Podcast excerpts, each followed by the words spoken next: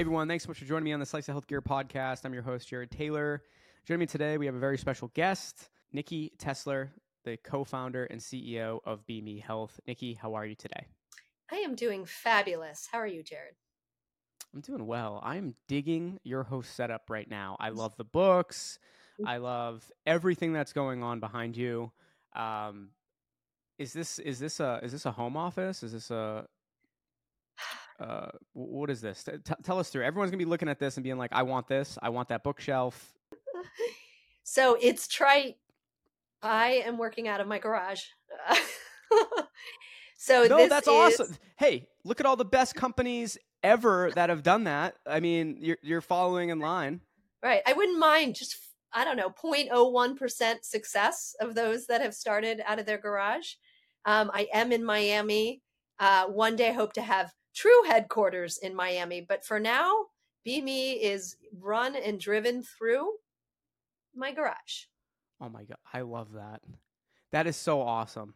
Yeah, and no, it's every company. Every company that starts out of a garage becomes like Apple and and Google and Amazon, right? There's no there's no other situations that happen. So that's that'll be what happens to you. And although there's a big argument to be made that you have um, a, a lot more uh, impact, as as great as all those companies are, uh, you know what you're doing for for teen mental health cannot go uh, unnoticed, unrecognized. So I'm excited to hear more about you know you and then also to get that overview of BeMe Health. And hopefully, we have some listeners that haven't heard about you, so that this is their first time. So let's start off with with your introduction. Please tell us a little bit about yourself. Sure. So, most importantly, I'm a mom of two teenage daughters, Ruthie and Kate, who are 17 and 15. So, when I tell you that they're keeping me honest about this company, I'm not kidding. Um, I'm a psychologist by training. It's been a lifelong love of mine to um, give my life to mental health. In fact, it's not that mental health found me, I think I found mental health. Uh, and so, to be able to jump in the deep end and set a new direction for teen mental health has been uh, incredible. Uh, prior to doing that, I was at UHS managing a very large book of behavioral health business. Uh, so uh, nothing excites me more uh, than being able to look at these digital natives and figure out how we can kind of shift the paradigm finally so that they have something that resonates for them and isn't outmoded the way that perhaps they perceive it today.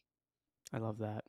And do you like a lot of kids have homework? Do your kids have like product testing, you know, for 30 minutes a night with solid feedback or, you know, no no fun on the weekend or what does that look like? oh, how I wish um, that, you know, I have a teen advisory board. Uh, it's one of our superpowers of the company of 166 teens that are building this company by my side. Both my girls are part of the teen advisory board. Um, but if I was to tell you how active they are, I think their mom being the CEO is not the coolest thing they've ever heard. Uh, and so um, they, you know, I think prefer some of their own interests in socializing. So I do have them involved to some degree. In fact, um, we do have a Being Me podcast where my oldest actually is one of the co hosts. Uh, uh, but, you know, all in all, I think the 164 other teen advisory are really, um, you know, building this company with me. That's so cool. And a couple questions come to mind, right, when you talk about this teen advisory board uh, or advisory panel. Um, no, council, you said, right? Council, was it? Teen advisory board. There are Board. tab. I call them my tabbers. Okay, so how you you said my favorite term when you were describing that too, uh, super like one of your superpowers. Uh, I always ask people that too. That's any company I meet, like, what's your superpower or super or ideally superpowers, right? Uh, how are you like collecting the feedback from them? Like, is it is it throughout the year? Is it just kind of uh, you know whenever um, a, set period of time? I, I'm always curious about you know that that you don't have to say how you're necessarily collecting the feedback, but like the frequency maybe of it, or um, you know what you kind of strive to do. Yeah. So actually, they um, hold board meetings every week. Uh, and so we do it a couple of different ways. I would say it's somewhat of a three pronged approach. One is is the the teen advisory board meeting. So they what we have is different um, agenda items to present. So it might be a new product feature, it might be uh, their experience on certain uh, aspects of the you know content or care activities, et cetera, and what they're wanting to see different or what they like. Um, I always come on and do my own meeting with them um, periodically about what we suck at, uh, so that I can also get um, make sure that they understand that we're not just asking for their feedback, but actually we're doing something about it. But in addition to that, there's two other things. We do focus groups. So if we're really looking at males, for example, and ensuring that we're really resonating um, for male teens, for example, we'll do focus groups that really dig into and and have a you know 166 teens is a lot so we try to make sure we do kind of separate uh, you know offset that with individual or smaller group meetings on specific whether they're interested in it. Some of them really like content creation others are um, actually more into the clinical stuff and so we um, do it that way as well. So a series of different meeting forums and then we do asynchronous slack uh, they do have their own slack channel uh, and so a lot of polls, feedback, and and so forth are given through that. And so for those introverts in the world um, that don't like speaking in board meetings or maybe don't give all of their feedback that's so valuable to us in smaller group settings, you better believe the asynchronous um, allows them to either you know DM or be a part of the group giving feedback. So we've got. Uh, I'm not kidding when I say they're building this company with me.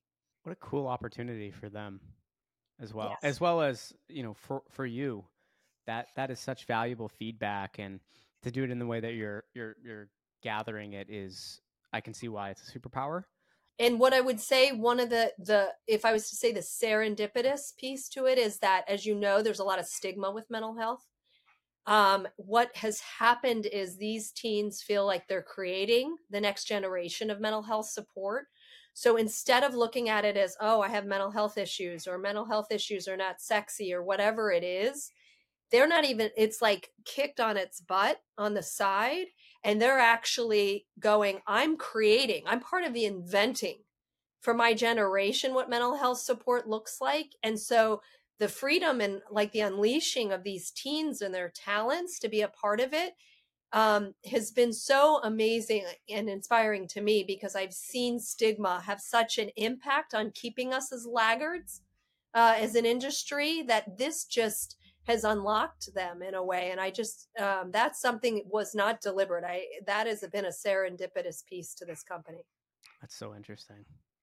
Well, I, I'm I'm excited that you implemented that, and uh, it's you know another another check mark into uh, the the success story that that you're you're building here and the impact that you're creating uh, for for these teens. Um, what what a cool thing to be able to work on every single day and get exp- inspired. And um, I'm sure even you know in the startup world, we all have tough days too. It's just part of the, the but for you to be like on these tough days too and say i'm going to just go into slack and see what people are saying or like that is so cool to be able to um you know have that light and that like you said that superpower in no matter what the situation is you have that that valuable feedback you're helping um, th- these teams are also helping you in terms of I, I like how you worded that though like they're they're getting to structure kind of how mental health is for their generation and um, so so kudos to you and the team Yeah, they the, the interesting part um, with them in my hard days is they write test. It is wickedly hard doing this, right? And you think about things like social media. You think about people afraid of phones, right? Addiction to phones, all of those things. And so this is not easy what we're trying to do. But to your point, it's very hard. And so I get out of bed because of those testimonials. We get it all the time. I finally feel understood by somebody. I finally don't feel alone. I finally feel like I have a safe place that's supporting me. And you just feel like, keep, you know, and I would say that on behalf of all 44 Beamers. We all feel that, that it's mission critical to our hearts. But when you hear that, you can't help but jump out of bed and be like, as hard as it is, we're going to make a small change in this world. I love that, Nicki. That's that's absolutely awesome. Um, I want to because I, I I don't know. It's uh, I kind of skipped by it because we were getting so into the uh, the advisory board that you have here.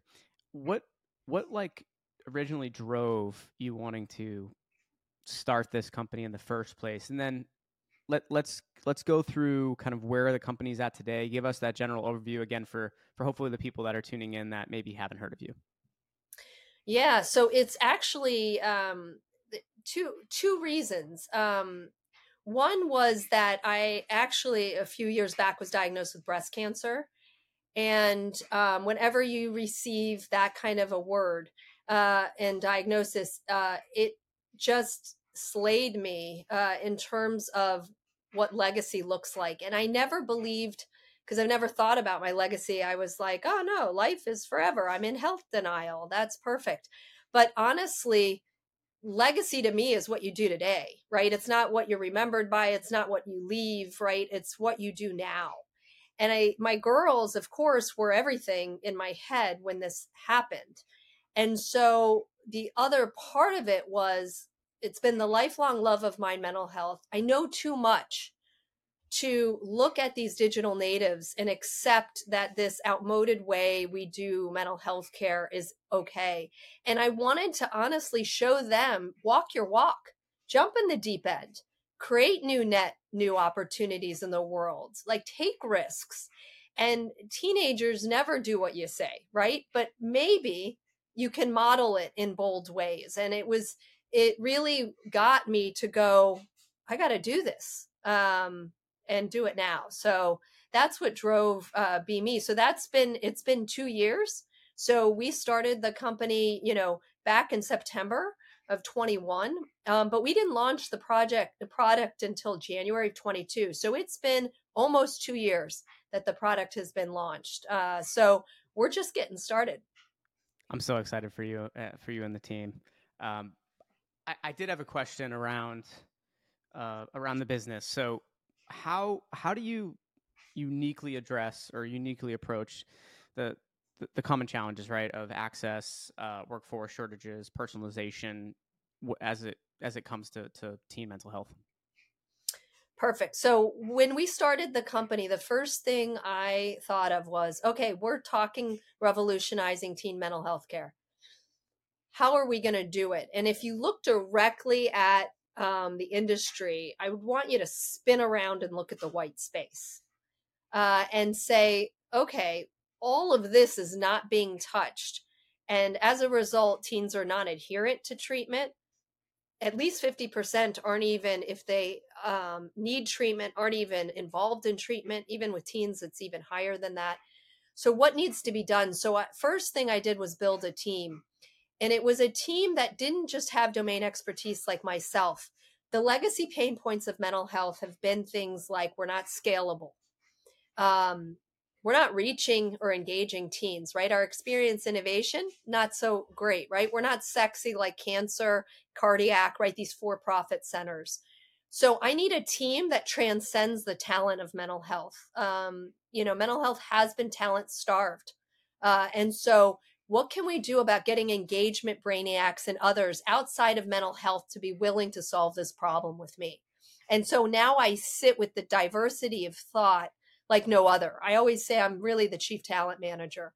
I have that kind of a team. But you need that kind of a team to do this. And so as we look at the problems in teen mental health, what we needed to do is offer a solution that had tech and touch. It doesn't have to just be a service and it doesn't just have to be a product. It can be both. They're not mutually exclusive. And so we built it understanding four issues, right? So one is access but it can't just be access. It's got to be access that works. And the spoiler alert is that there's never going to be enough therapists and psychiatrists in the world. The problem is too great. And candidly, it's not enough to say that's all that's needed. Why can't we have different levels of support to go after this problem and more tiers so that all teens get some sort of support? Those that might have mental health conditions those that might not or might never go there or might be at risk for it, but we want to preemptively help them. How do we help all teens become their best versions of themselves?